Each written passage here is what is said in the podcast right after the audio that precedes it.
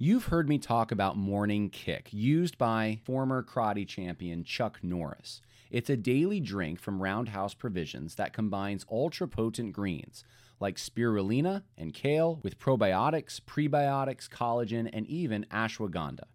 Just mix with water, stir, and enjoy. Unlike other green drinks out there, this one tastes similar to strawberry lemonade, and I enjoy it. I know I don't eat as many vegetables as I should, but Morning Kick has helped me make up for that, and I feel great. I have more energy and better digestion. It's an easy part of my morning routine. My wife started taking it as well. Go to roundhouseprovisions.com forward slash Harris for up to forty-four percent off your regular priced order. Plus, every purchase is backed by a ninety-day money-back guarantee. So if you want to experience smoother digestion, a boost of energy, and just an overall healthier body, then go to roundhouseprovisions.com forward slash Harris today.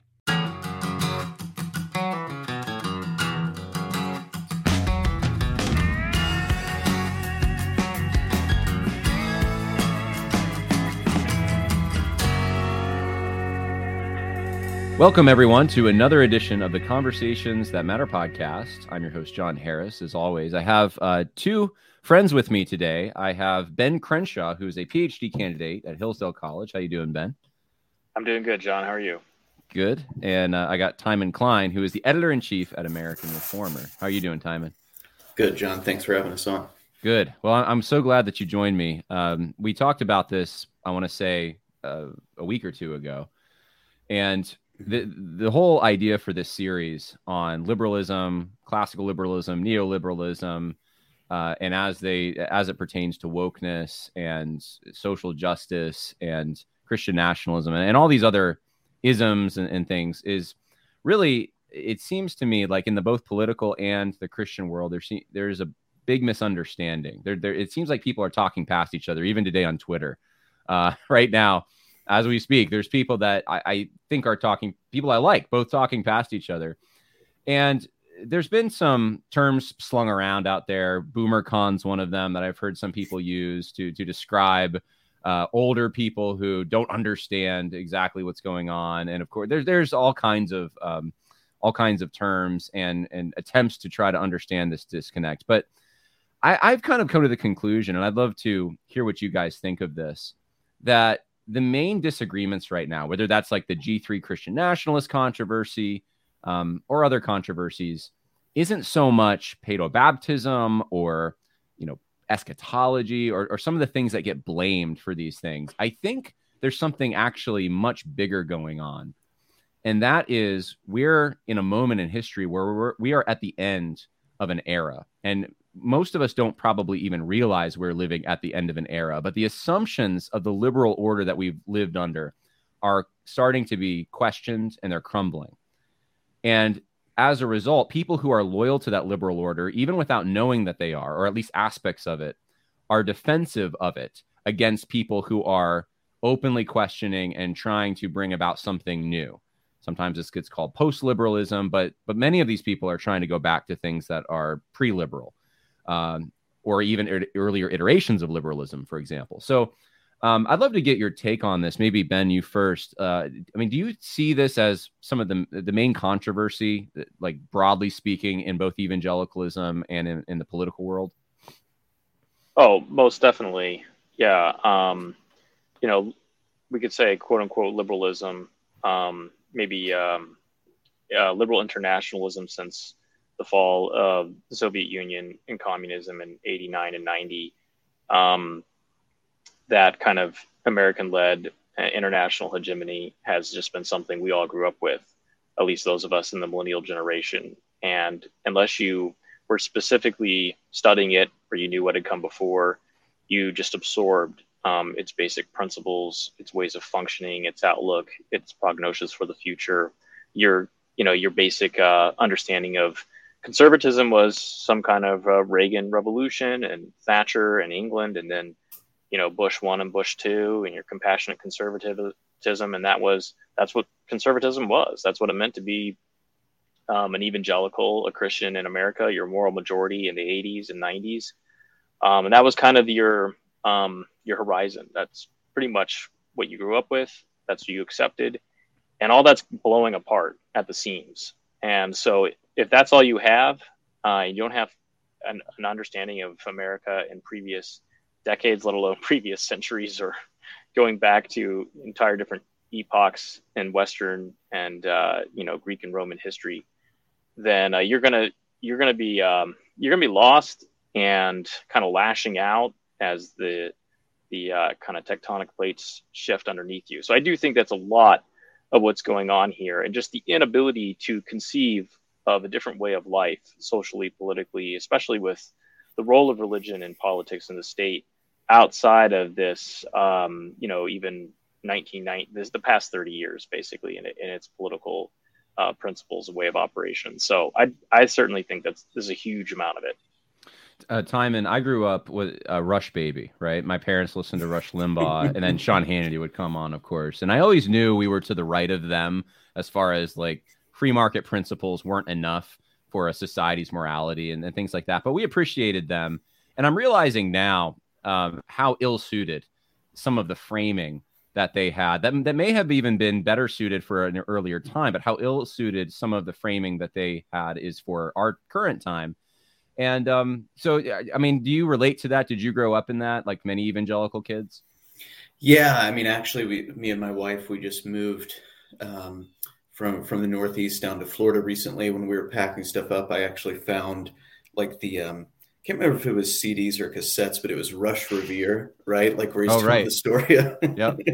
which was great. I obviously kept it. It's hilarious. Um, but yeah, I mean, I think that's the story, especially for evangelicals. You know, my parents are conservative and, you know, would have voted for Bush and all that. I remember wearing my Bush Cheney shirt to high school just to, you know, spite spite people. Couldn't even vote, but, you know, I'm going to wear it. Um, and you just kind of knew where you stood, right? Like it was um, in many ways, in some ways, some of the people, the thinkers we're going to get into that are, are lodging critiques of liberalism, um, that basic, you know, sort of um situation, uh, situating yourself in contrast to something else is, is not really changed for a lot of conservatives. It's just other substantive things have changed. So the alignment looks different, um, but you knew where you stood, and it was pretty, you know, easy. You, um, you know, terms like liberty and freedom had some kind of content or meaning to you. People could just say them, you know, in stump speeches. We all knew what that meant. Um, in general, I think for a long time, the idea was, well, you know, Democrats and Republicans, and, and again, you're thinking of things in purely almost electoral poli- political frame, you know, they're, they're probably, they just have different ways of like trying to achieve the good of the country, right? Like they just agree on the means and the methods and like, right. you know, maybe some priorities. A lot of that is just totally exploded, as, as Ben talked about, for various reasons and causes we'll get into. And, um, you know, those can all be debated. It's probably a multifaceted um, reason. And one of those, as Ben pointed out, is, you know, the collapse of this sort of rules-based international order that served, that was constructed in the post-war period to serve, to serve us. I mean, more or less, it's not, it's not the worst idea ever. Um, and for a long time it worked, and we, we could rely upon that. So our expectations uh, were framed by that, our expectations for prosperity and for political trajectory. Um, We could just go ahead and bring up Fukuyama, since we'll do that a lot, I'm sure. Um, but all of our expectations were framed this way, and it's you know it's a, it is really a progressive outlook on history in general, because it's it's going to be linear. It's you know going this way, very um, you know so so expectations were high. Those things, because of various failings um, internationally, have, have been chipped away at, and that may actually have started the whole cascade of. of critiques of, of liberalism, really is the, the collapse, the slow demise of uh, the international order. And we're, we're continuing to see that, right? It's, it's, it's increasingly chaotic. Um, but now I think the real turn, and what's interested a lot of us, is for this to really land domestically and for us to reassess these in a similar way, the expectations and the political imaginations of our polity on the ground. And I'm, you know, I'm reminded of, of George, speaking of the liberal international order, you know, George Kennan's X telegram from whenever that was, the forties, uh, you know, very early on, before really the Cold War started, talking about, you know, the, the importance of domestic stability for your international policy. And if you don't shore that up, you're going to fail. And of course, that's borne itself out. So we're now, though, just seeing um, a lot of the domestic failing, uh, the same kind of order or, or you know, rules-based order that we that formed our expectations politically, domestically, is also collapsing. And that's through just general dysfunction that, you know, people have been complaining about since the Bush era. That's that's fine. But I think it's it's also more importantly, and this is where religion is coming back into it for evangelicals who for a long time dutifully followed the rule of keeping that in many ways outside of the substantive claims of their religion, outside of the political sphere, even if they, you know, were still a faithful witness and, and pursued certain good things. Um, and so the, the religious aspect has, has come back in as a um, thing that many of us and many people are arguing, you know, is um, can't be detached from the domestic political order, you know, is informing all these things, whether you want it to or not. And that's, that's been very disruptive to reconsider. Um, but it's, again, it's these atrophied kind of muscles um, that procedure, you know, sort of algorithmic life where it just ran itself allowed you to not exercise those muscles. And now because of various uh, disruptions, we're, we're kind of forced to do that again. Um, but it's equally disruptive to do that. It's very shocking to people. So, yeah. Well, Ben, you know, my, my dad, I don't know if your dads do this, but he'll, he'll fondly remember when Ronald Reagan and Tip O'Neill would get together in the White House and enjoy, uh, you know, whatever they enjoyed together. I don't know if they drank beer, or, you know, but they they really had some some Irish fellowship, and they were across the the political divide, obviously. And th- there's this questioning of like, man, wouldn't it be good, right, if we could go back to that in some way? If if there was someone who was willing to extend to the other side uh, this olive branch. Um, and then at the same time, I think there's this understanding that actually those are our enemies. And so there, there's this conf- conflict going on of, of remembering that in the past, but recent past, but also knowing that things aren't the same now. And um, Timon had mentioned post-liberal thinkers. Uh, Ben, who is who are we talking about? Because I don't think a lot of evangelicals are even aware that there is another way of doing politics or a, a questioning of our political order. They they They probably feel similar. Like, can't we go, go back to Tip O'Neill and Ronald Reagan? Can't, couldn't a Christian politician look like that um, and, and just maintain the order that we have?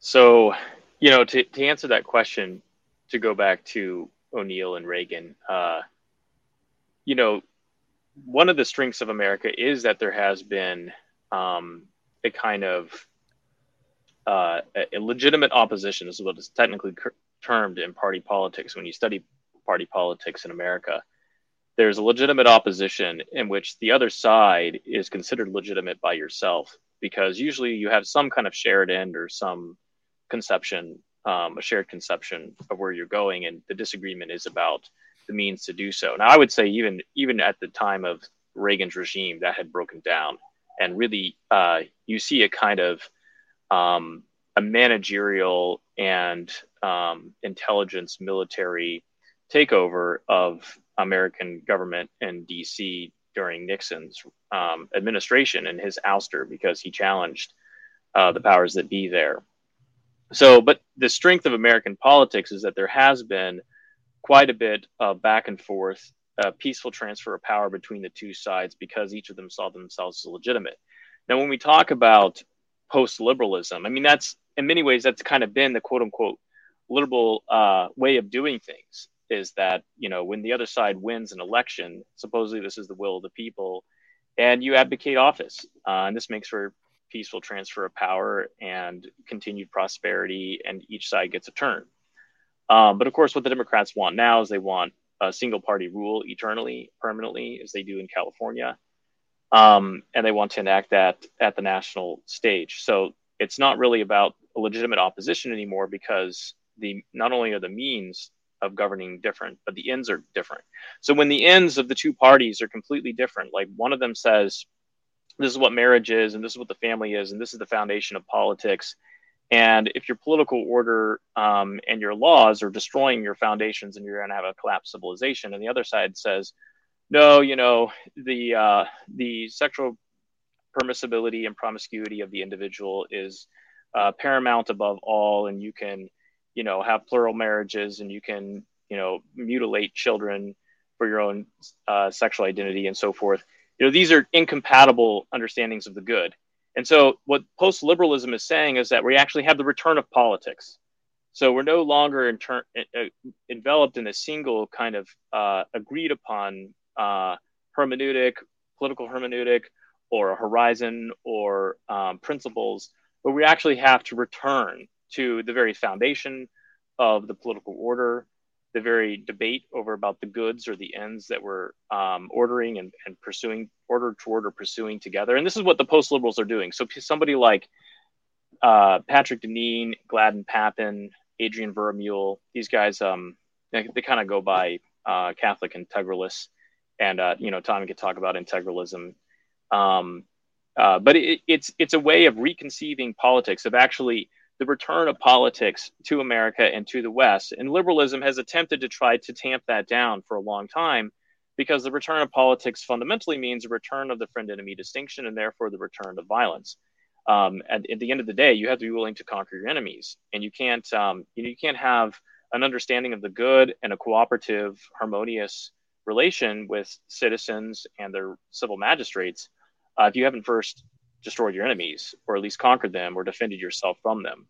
Um, and that's very threatening. And of course, what we'll get into in maybe future uh, podcasts is that a lot of the uh, liberal politics in the early modern era was about trying to overcome the threat of violence and to find a, a, a kind of a lowest common denominator um, uh, by which everybody could agree. Um, and, so, and so this this kind of common de- low common denominator has uh, held us together for a long time, and it's now fallen apart um, with these competing goods, these competing ends. And so these these post-liberal thinkers are saying, actually, we need to go back and we need to do politics from the very beginning.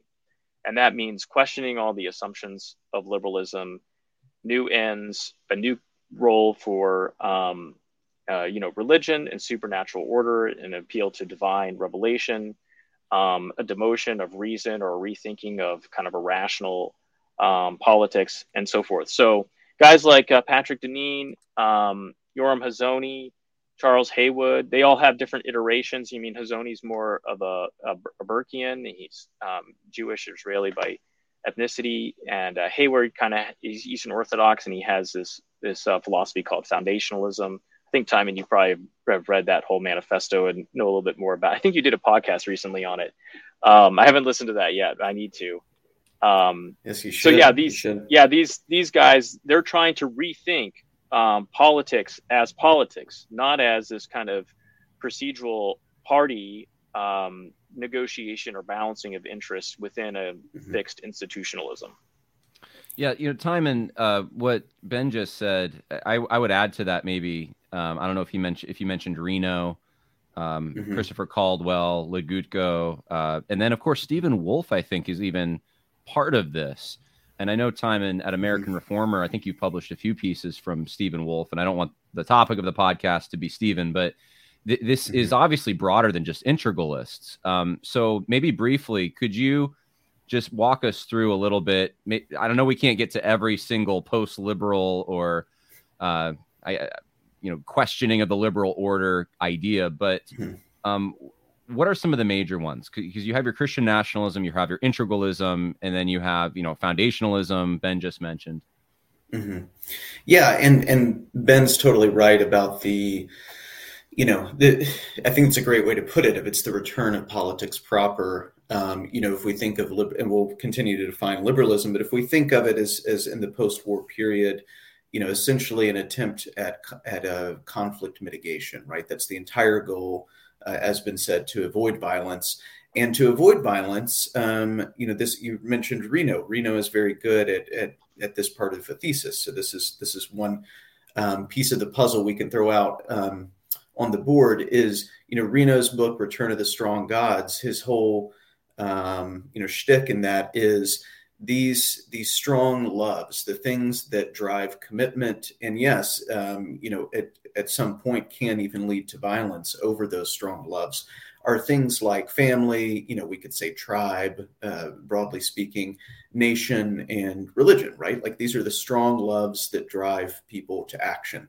And what liberalism on his in his thesis has done for, you know, seventy-five to one hundred years, whatever, is is to diminish as much as possible the affection for those things, because they're what can lead to violence based on the the assessment of what happened in the the violent twentieth century, right? And the idea was all the strong stuff, all the things that that uh, you know post-liberals would now say are um, indispensable glues for society.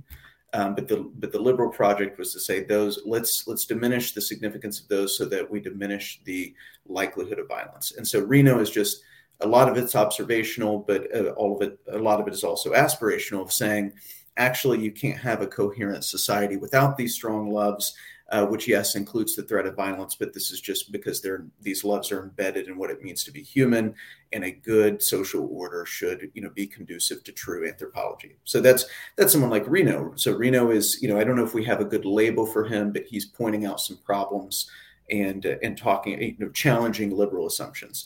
Um, you would have the integralist, which Ben already mentioned and, and listed them. I, I guess Chad Pecknold would be another one. I think that's that's all of them. Um, you know, they're ones that are wanting to, in brief, explicitly and, and sort of boldly assert their Catholicism as the um, the key driving force for all other, um, you know, subordinate political uh, decision making, assumptions, um, you know, goals. Um, so they're just explicitly political Catholics, right? That's what they'll say. And um, the adoption of integralism as a framework for that, an expression of that, is really from nineteenth century popes who were at the time critiquing um, a lot of things in, in America. And that's where this term comes from. And some of the encyclicals you read, you know, lay that out. But the um, we could say this is from, you know, maybe someone like Pater Waldstein, who articulates integralism very well.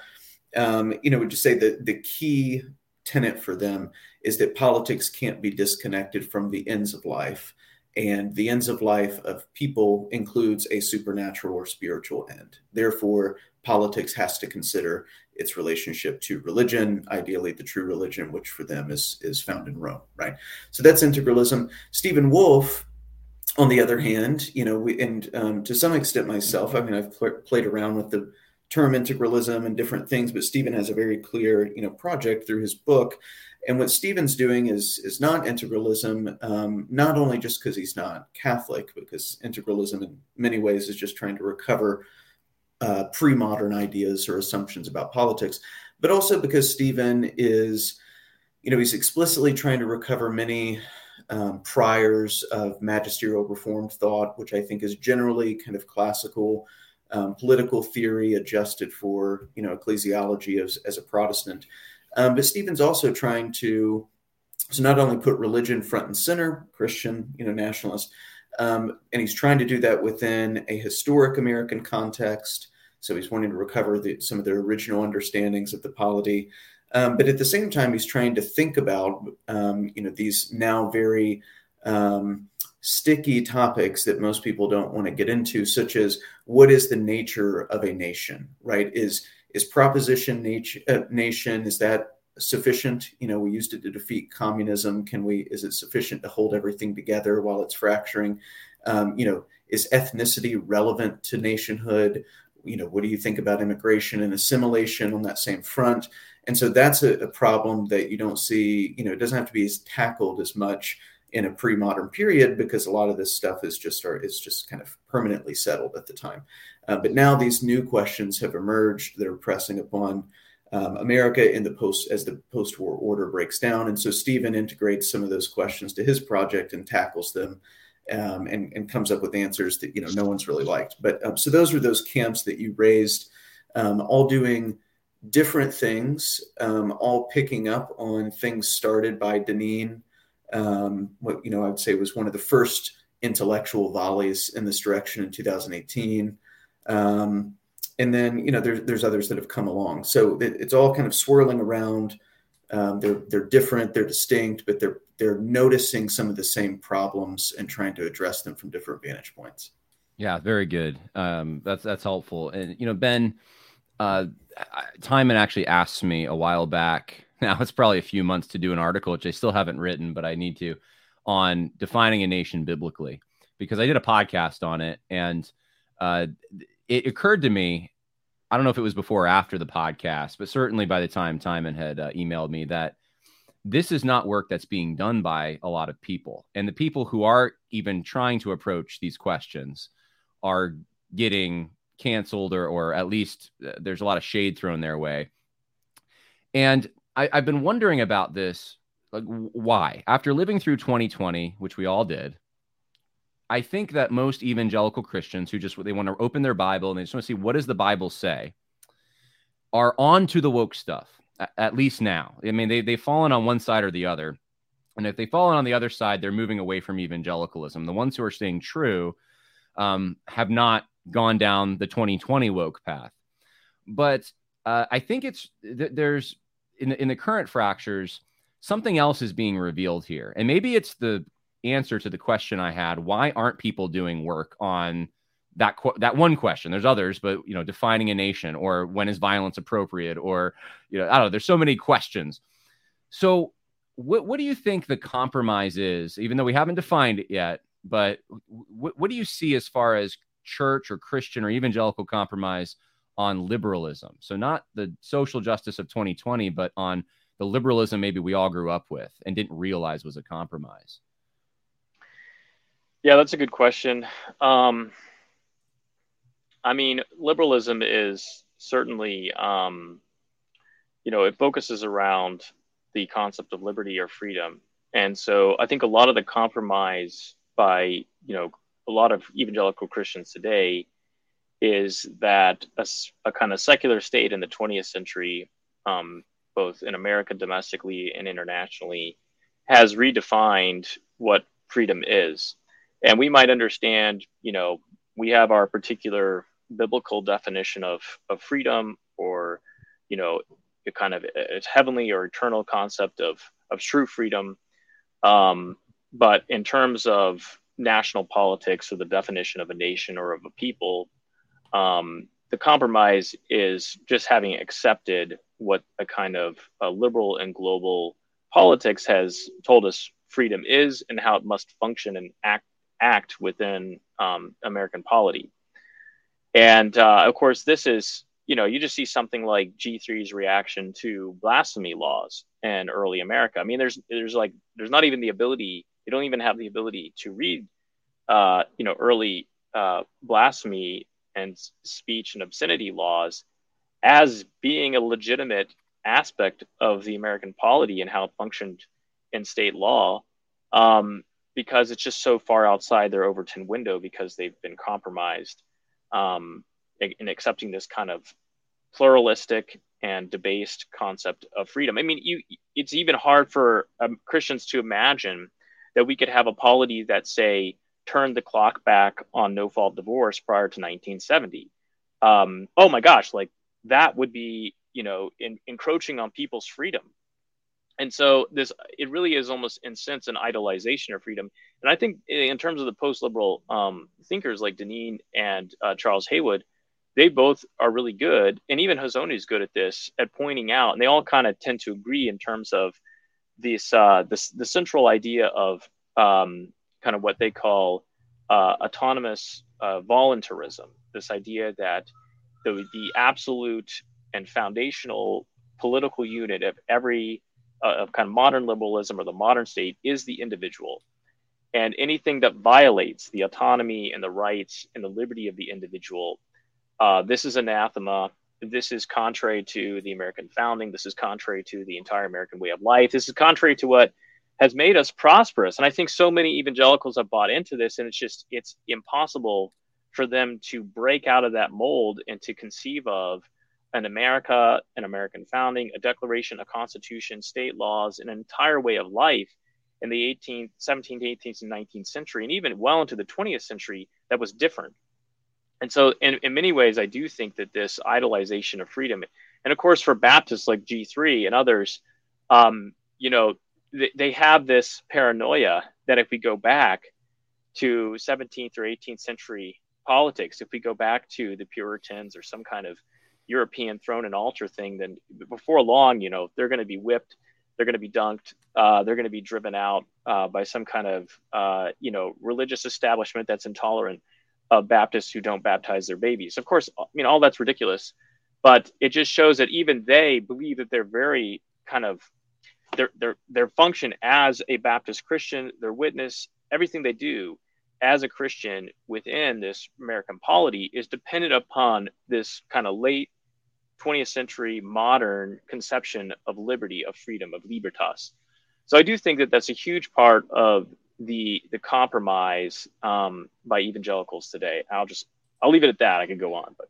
Yeah, that, that was excellent. Uh, you know, Timon, it, if you go back and you just start tracing history, Western history from fifteen hundred, let's say, you could even go back before that, I guess, but but Middle Ages to today, I mean, you're going to find that there's all sorts of things today we would not find acceptable that we have in stages done away with, right? We've uh, religious wars, of course, are horrible things, and the secular state is supposed to get rid of that. And um, of course, arranged marriages and monarchies, uh, all also very evil. Um, relate certain labor relationships, uh, serfdom, slavery, these kinds of things, all very, very horrible. And, and the list goes on. And and you get into the twentieth century, and it seems like we're we're in a place now where we're trying to shed boundaries between nations, like even borders right now. And if you went to the southern border of the United States right now, or the southern border of uh, places like Italy and France, you're going to find hordes of migrants coming over, which apparently, you know, I've been told that using that phrase is is racist or something, but uh, whatever. Like, you know, it, it's uh, I, I don't even know what to say about that, because it, it's just like you either open your eyes or you don't. They're coming here at levels that are unsustainable. That this has never happened really before, uh, as far as I know, in the history of the world. Um, not like this, on this level. So anyway, that happening uh, as we speak seems to be one of uh, one of the, the last pillars, I suppose, or, or most recent pillars to fall to an international order um, of sorts. And, and the idea seems to be that this is all going to make for peace and prosperity and, and maybe a utopia of some kind. If we can just um, base everything on, as Ben just said, the individual. And what's in the individual's mind is the only thing that matters, not where they were born or the culture they're part of, or, or any of those uh, other factors. Um, so, you know, that being said, um, when we when we go back to liberalism, you have neoliberalism, you have uh, progressivism, you have classical liberalism, you have all these different things that I think we can get confused of. I look at it, it, it this way. I don't know if you agree. Is the, these are different stages of shedding Ex, uh, the the shared relationships that we've had with each other, and and these organic relationships that have developed over time. We're emancipating uh, from those things, emancipating ourselves in stages. And so that that's how I line up liberalism. But I, I'd, I'd be curious to hear from you, kind of going from the present backwards. You know, what do you see as the different stages of liberalism? Yeah, so I, I would um, I agree that I think that that's a useful useful framing for these stages. That um, even if people don't know where to put them on sort of a you know what a Venn diagram or a chart or something, um, you know phrases either in a pejorative way or or positive way, such as progressive, such as uh, neoliberal or neoconservative, you know, will often get uh, thrown around at the same time. Um, and I and I agree that the you know we could. Um, use this as sort of stages of, as you said, the shedding of unchosen bonds, of natural boundaries, of natural distinctions, um, re- really of a, a previously, for all the, you know, the chaos of really any period in, in human history, you know, were, were unquestioned um, restrictions on, on human activity, either collectively as a society, as a political unit, um, or individually, and that those two things also need to um, inform one another. Um, And you see this now in sort of a reverse order of as as certain natural political boundaries, things that were taken as being natural and unavoidable, um, have been discarded, or something we'll get into with the post-liberal critique is, or have they actually? Ha, ha, can you actually discard these things? Can you actually, I don't know, eradicate violence from a society? Starting to not seem like you actually can. So therefore, it may not be the right, you know, political goal. Um, anyway, but as you at least ostensibly discard some of these restrictions, natural restrictions, or, or even prudential and convenient ones, we've gone in reverse order from, you know, the first, the you you could you could see easily the tra- trajectory of borders uh, to nations being um, discarded because what? The nation is is merely a construct, right? Surely there's nothing really to it. It doesn't spring, it springs out of the ether. Um, it's probably the work or the boundary set up by, you know, rich predatory white men to suit themselves, right? So if you have that explanation, it's no um, coincidence that you also have similar explanations being given for natural anthropological boundaries or restrictions that are givens, right? That maybe these can be altered also by a liberatory mindset and the emancipation of ourselves through usually, you know, technology and, and, and advancements and these things. But um, so these are, are what post-liberals would refer to, of course, as delusional um, sort of commitments that that liberalism has induced. Doesn't mean that, um, as we're going to, you know, want to get into in our genealogy of um, key thinkers um, from the past, doesn't mean, of course, that they predicted that or that they wanted it. Um, but post-liberals chart a narrative that a lot of these things um, are unavoidable logical conclusions of ideas implanted in the political Uh, consciousness, uh, you know, a couple centuries ago or so. Um, and so I do think, though, that that progression is is a helpful way to think about it, or that uh, those stages, as you said. So if you began with, um, we'll, we can go into it in more detail, but if you begin with, you know, the sort of Enlightenment period, which the thinkers that Ben lists, that's where they all begin, right? That's so, so we can quibble over that or talk about it. But they'll begin with this sort of seventeenth and eighteenth century as when the the um, cancer, you know, whatever that's metastasizing is introduced into Western political thought and emergent societies at the time. Um, and of course, as you, they would, you know, want to argue in some way, they're all, they all do it in a different way, that they're, um, the logic of those ideas unfolds and produces new ideas, new children, as time goes on in response to certain, you know, material conditions, industrial revolution, whatever you want to say, wars, you know, civil war, these these types of, in America, these types of things, until you get to, you know, the next era I think we'd have on our list is, you know, the, the early twentieth century, right? Which is also responding to certain conditions in America specifically. At this point is when America is slowly inching, inching into having a more global effect in, in leadership, right? Already diplomatically.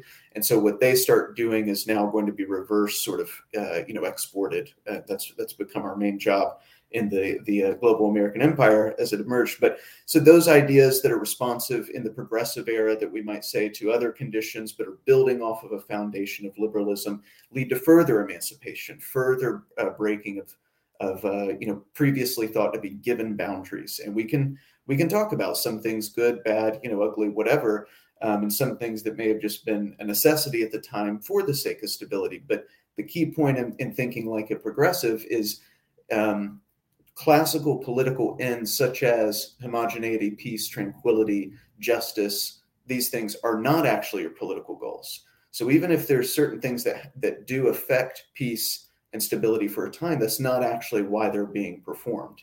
It's really in the pursuit of, you know, further freedom, liberty, emancipation as now understood in that era. Um, and then, you know, what we've already cited after this sort of progressive era would be, um, you know, this sort of neoliberal stage that we're now either still living in or at the tail end of and coming into something else. Um, I guess you would say it's not like the prior stages are completely shred. We can just mark by certain events and ideological developments, a sort of escalation of, of, you know, what's, what came before. So I think that uh, it's, maybe that's a roundabout way of getting at the question. I do think that that's a useful way to think about it. Um, because the logic of liberalism, as we're speaking of it now, actually demands a sort of progressive state, stage, you know, segments of, of, of progression. Um, that's its goal. That's how itself is operating if you were to give it like a hive mind. Um, so I think that is is a useful framing. Hey, everyone, just a quick word about Fox and Sons Coffee before we continue the podcast. Many of you probably know that I'm more of a tea drinker myself. But my wife loves coffee, and when Stephen Fox reached out to me, he's a listener uh, to this podcast, about his product, I thought, if my wife likes it, then it's definitely got to be good, because she, well, let's, let's put it this way, she calls me a barbecue snob because I'm really picky on what constitutes good barbecue. If that's true, then she's definitely a coffee snob because it's got to be good for her. And let me tell you, um, Fox and Sons coffee doesn't stay around that long when it's in my house, so... This is the Tanzania Peabody. She loves this mix. And there's several mixes. If you go to their website, uh, it's uh, at fox and sons dot com, fox and sons dot com. And uh, while you're there, you can read about their story. It's actually, um, it's pretty heartwarming. Uh, the uh, Stephen, who is the founder of the company, talks about how sharing time with his dad over a cup of coffee meant so much to him growing up. And I know he's not alone in that. Many people have those experiences, and coffee just brings about those memories. Uh, it's a cherished tradition in many households. And so um, part of his company and what he wants to do is actually honoring the memory of his father. And so you can see here, uh, there are several different mixes. There are six in this picture here. They have the Den Blend Light Decaffeinated. I already showed you the Tanzania Peabody, uh, the el- Electric uh, Boogaloo, uh, Brazil Honey Prep, Den Blend Light, and Den Blend Dark. And the Brazil Honey Prep, I believe that is the one. See, again, I'm more of a tea guy, but my wife, she said, yeah, I have to taste it. And that's the one I think that she had me taste. And I, I have to say, I, it, it was pretty, as as far as coffee goes, uh, it, it's pretty good. But uh, her judgment, I, I would trust a lot more than mine, and she thinks it's great. So if you want to support a good Christian uh, business, a, a, a business that uh, is owned by a Christian who shares uh, your beliefs and values, and, and you want to stop paying money to other companies that don't share those, then I would suggest going to Fox and Sons Coffee uh, website, which is fox and sons dot com, fox and sons dot com. And during checkout, let them know we sent you. God bless. And I'm not sure if I'm saying his name right. Um, Legutko uh, in The Demon and Democracy, yeah. He makes this point that when he left communism to the Western democratic world, there were so many similarities. And one of them was this advance of uh, society towards further enlightenment, emancipation, and ultimately a utopia of sorts. And and so there's a certain um, eschatology. And, and I'm not saying any of the Christian eschatological views. In fact, people who are share all those views or or or, or don't share them, they all sometimes will buy into this if they're Uh, loyal to the liberal order. And so um, I, I would, I, I think maybe a helpful place to go from here, Ben, would be classical liberalism, because some, some people still use this term. Glenn Beck, even a few years ago, I remember, was trying to get all the conservatives to start using that term instead of conservative. Uh, there, there's this understanding that classical liberalism is a good thing. That's what we had at, at the founding of our country. That's what the Constitution is based upon. And then there's the post-war consensus, right? And I think for a lot of neoliberals, they think that these things are related, which I would agree they are, that, that but they're they're kind of the same thing. There, there's an advancement maybe, but um, but there are differences. And uh, I think it's helpful maybe to compare and contrast those things, just so Christians who are trying to understand this stuff biblically have their bearings and they know, at least broadly speaking, what we're dealing with. Yeah, those, that's a good way to contrast it. You know, if you read um, someone like Deneen uh, and the po- poison pill theory, in which, you know, the kind of the problems of liberalism that we've inherited today, conquest of nature, autonomous individualism, the breakdown of all fam- family and social bonds of high trust society and so forth. Um, yeah, that this stuff started back with with um, Francis Bacon and Thomas Hobbes and John Locke and the Enlightenment. And they, they argue forcefully for that. And there is an argument to be made there. Now, of course, classical liberals who think of the American founding as being primarily Lockean, um, you know, they'll contest that. And they'll say, no, no, you have a classical liberal limited state. And there's a whole philosophy here. And usually it involves a lot of rights language. Um, and I'll talk about that in a second. And then you have, uh, you know, your modern liberalism. And in between the two of these, you have the progressive uh, revolution in political science in America, beginning in the eighteen eighties and going through the nineteen twenties, such as like Woodrow Wilson and Teddy Roosevelt and F D R and Herbert Crowley and uh, Goodnow, Frank Goodnow and uh, John Dewey and these guys, these um, both statesmen and philosophers who explicitly rejected the American founding and a kind of a Lockean version of American founding, the idea that Uh, the mind is capable through reason of accessing universal and um, objective truths that can be applied to politics, that humans have uh, limits and that we need checks and balances, a separation of, um, of branches in government, and we need uh, mechanisms such as representation and a bicameral legislature, an extended sphere, and the ambition countering ambition in order to um, prevent any kind of coalescing of uh, political power in a single head, either in the executive branch, it's inside of a legislature, which is how a parliamentary system works, is what Woodrow Wilson wanted, or some kind of um, delegation of executive and uh, legislative power to an administrative or bureaucratic organization, which is how kind of a German um, Hegelian system would work. Um, the progressives tried all kinds of things to overcome and destroy the American founding, and at least a lot of the mechanisms that were put in place and the political principles that they believed in. And that led to a kind of new vision, a new understanding of liberalism and the thought of John Dewey, uh, which eventually emerged in the post-World War Two era um, with a kind of scientific management and managerialism, uh, focus on technique. Um, yes, of course, the progressives introduced this idea of progress. Um, so a classical liberal will make all of these distinctions to say, well, what we have now is a perversion and a rejection of an earlier political uh, order. And I think that, that they, they do make good arguments there. The problem that Deneen and others and Haywood and others would, would point out is that um, actually, if a, a Lockean interpretation of America itself is problematic and plants the seeds that then lead to some of the problems that we're dealing with today. So the whole idea of, you know, a rights discourse, well, how, what is the check? What's the control on rights? Who says you have these kinds of rights, but not these rights? Like you have a right to, uh, you know, property, um, but do you have a right to education? Well, who, who decides? And of course, this is the classical political problem of who rules and how many and for whom. So who gets to decide these things? These, these, um, you know, in, in the absence of a common religious, um, cultural, uh, and and political inheritance, which is what you had at the time of the American founding, um, you need some kind of political sovereignty and authority to make these kinds of decisions. And what you had basically with progressivism and liberalism, um, first liberalism and then uh, neoliberalism in the twentieth century, was you had, um, you know, a new ruling class come up and say, we're going to redefine these ideas. Um, we're going to take the rights of property and we're going to redefine them.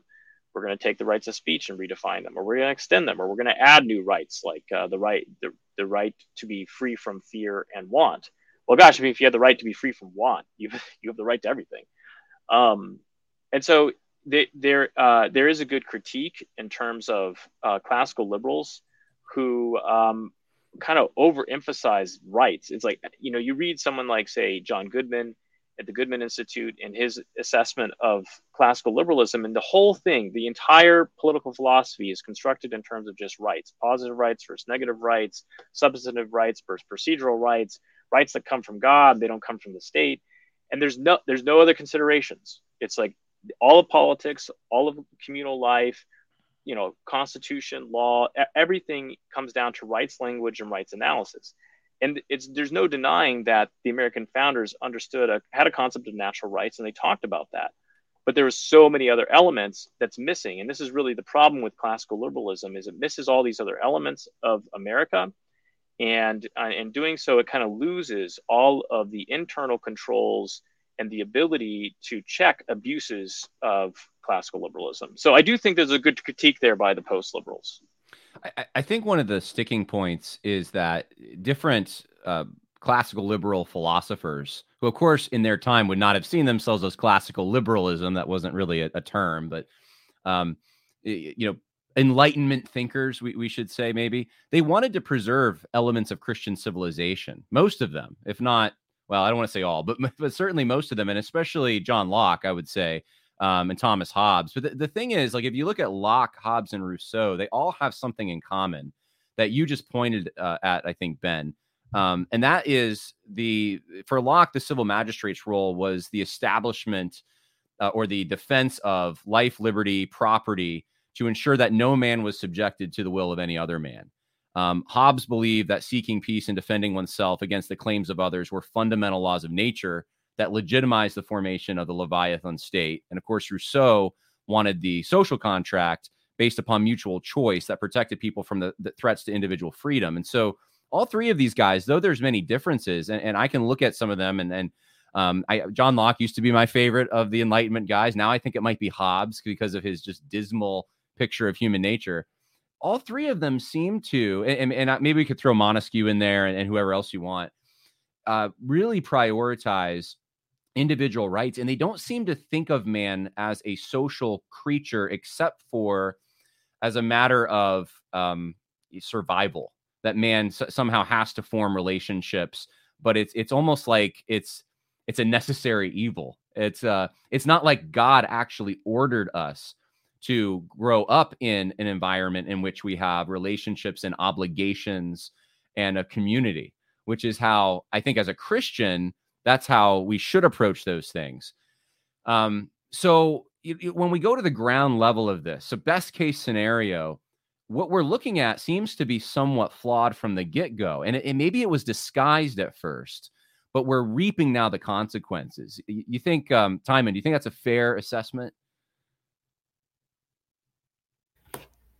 Yeah, um, in many ways, I think so. Um, and we're, you know, we can get into these guys that you just listed in more detail because I think they are, um, you know, rightly so. They re- they receive a lot of attention.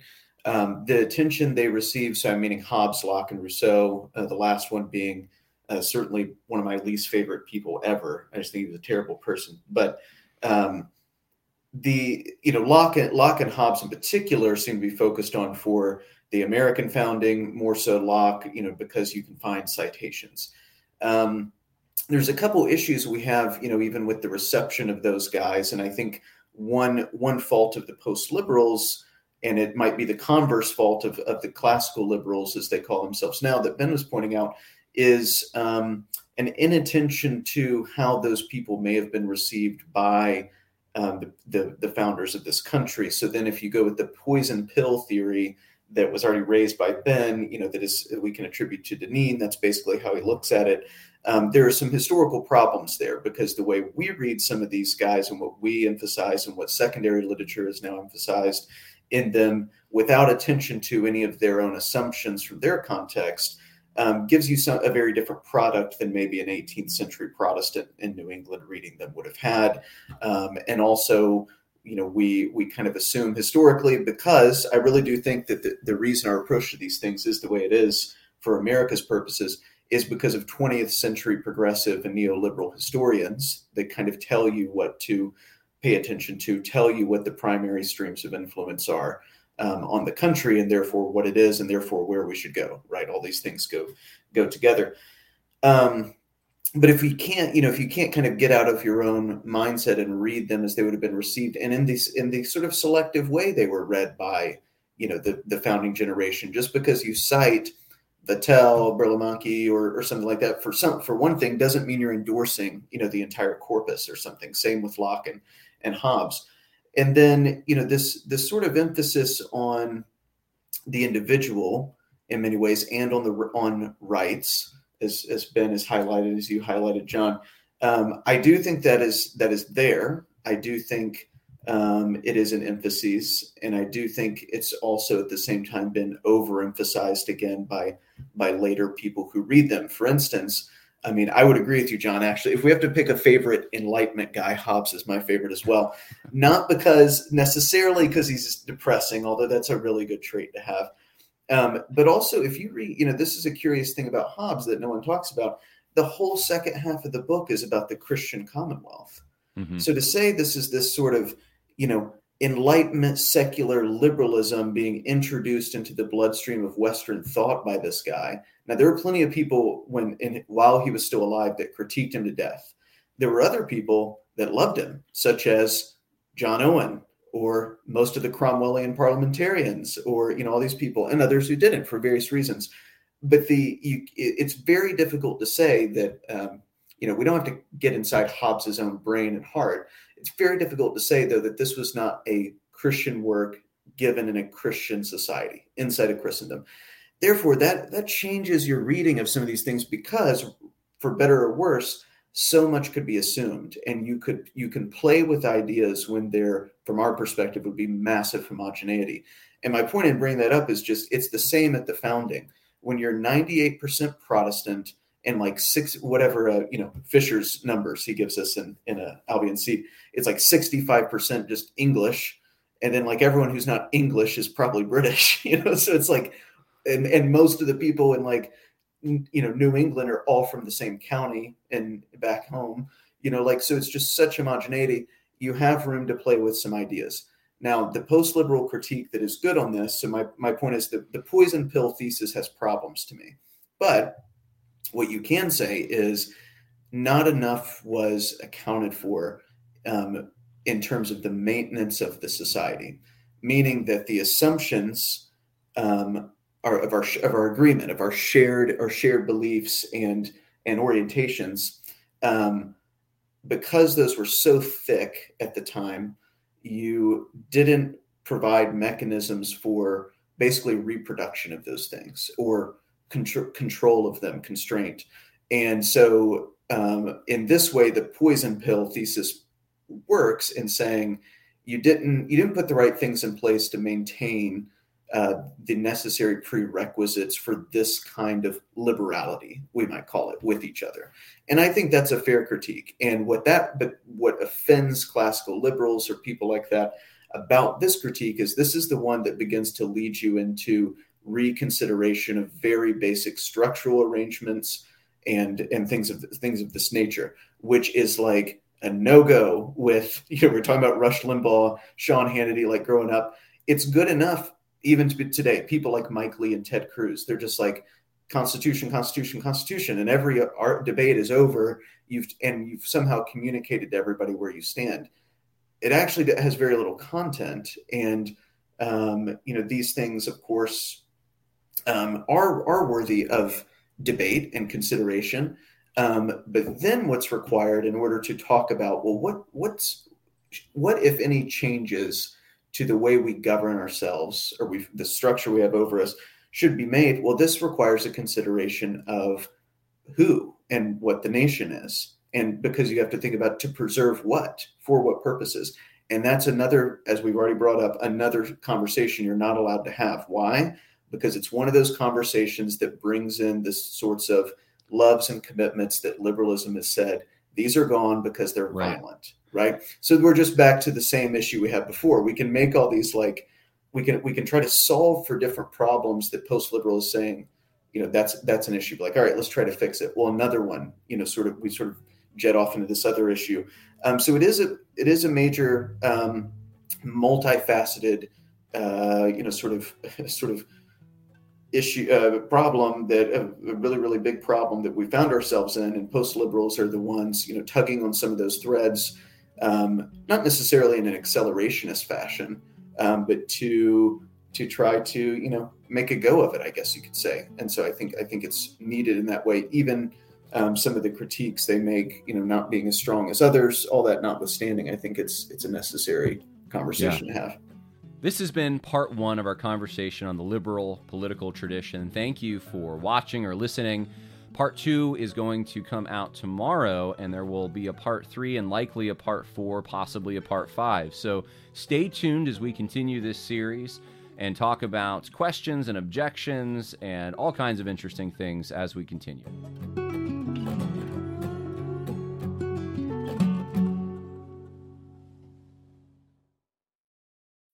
When you need mealtime inspiration, it's worth shopping Kroger, where you'll find over thirty thousand mouthwatering choices that excite your inner foodie. And no matter what tasty choice you make, you'll enjoy our everyday low prices, plus extra ways to save, like digital coupons worth over six hundred dollars each week. You can also save up to one dollar off per gallon at the pump with fuel points. More savings and more inspiring flavors make shopping Kroger worth it every time. Kroger, fresh for everyone. Fuel restrictions apply.